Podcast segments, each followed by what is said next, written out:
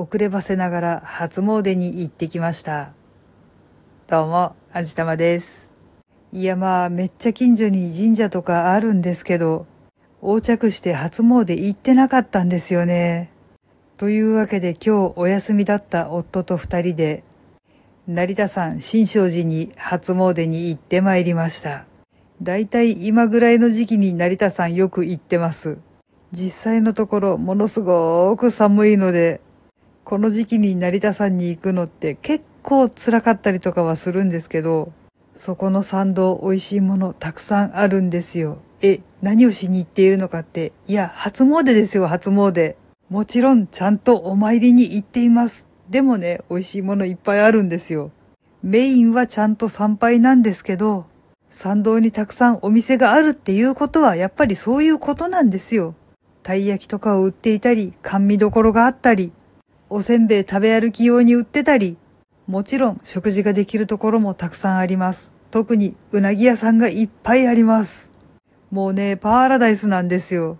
おかしいな参拝して煩悩を払わないといけないと思うのに、なんでこんなに欲望をかき立てるものが大量にあるんでしょうね。もしやこれが試練というものなのでしょうか。そうか、この参道に溢れる誘惑を振り切って、きちんと参拝してその帰り道、参道に溢れる誘惑を振り切ってきちんと帰り着くっていうのが重要な試練なのかもしれませんね。知らんけど。とまあ、そんな冗談を言いたくなるほど参道にはたくさんのお店が溢れていました。だいたい毎年参拝終わった後に、長明線という酒蔵で新年早々に絞ったばかりの新酒を、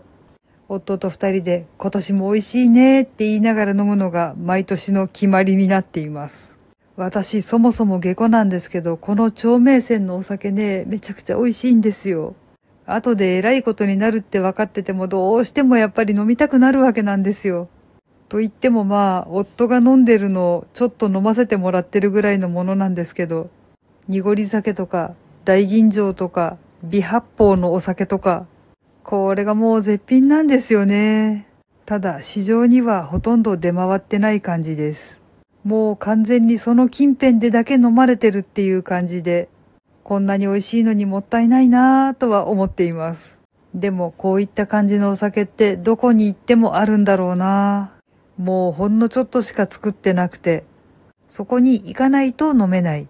なんならもう時期が決まっていて、その時期じゃないと飲めない、時期を外すともう飲めないみたいなのってたくさんあるんだろうな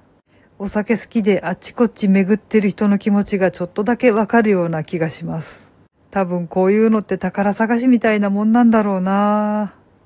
お酒飲める人がちょっと羨ましくなる瞬間ですね。いや、くどいようなんですけど、ちゃんと参拝してきましたからね。メインは初詣なんですけど、どうしてもこっちの話が楽しくなってしまうのはもうしょうがないと思います。はい。というわけで今回は遅ればせながら初詣に行ってきましたっていうお話でした。この番組は卵と人生の味付けに日々奮闘中の味玉のひねも姿りでお送りいたしました。それではまた次回お会いいたしましょう。バイバーイ。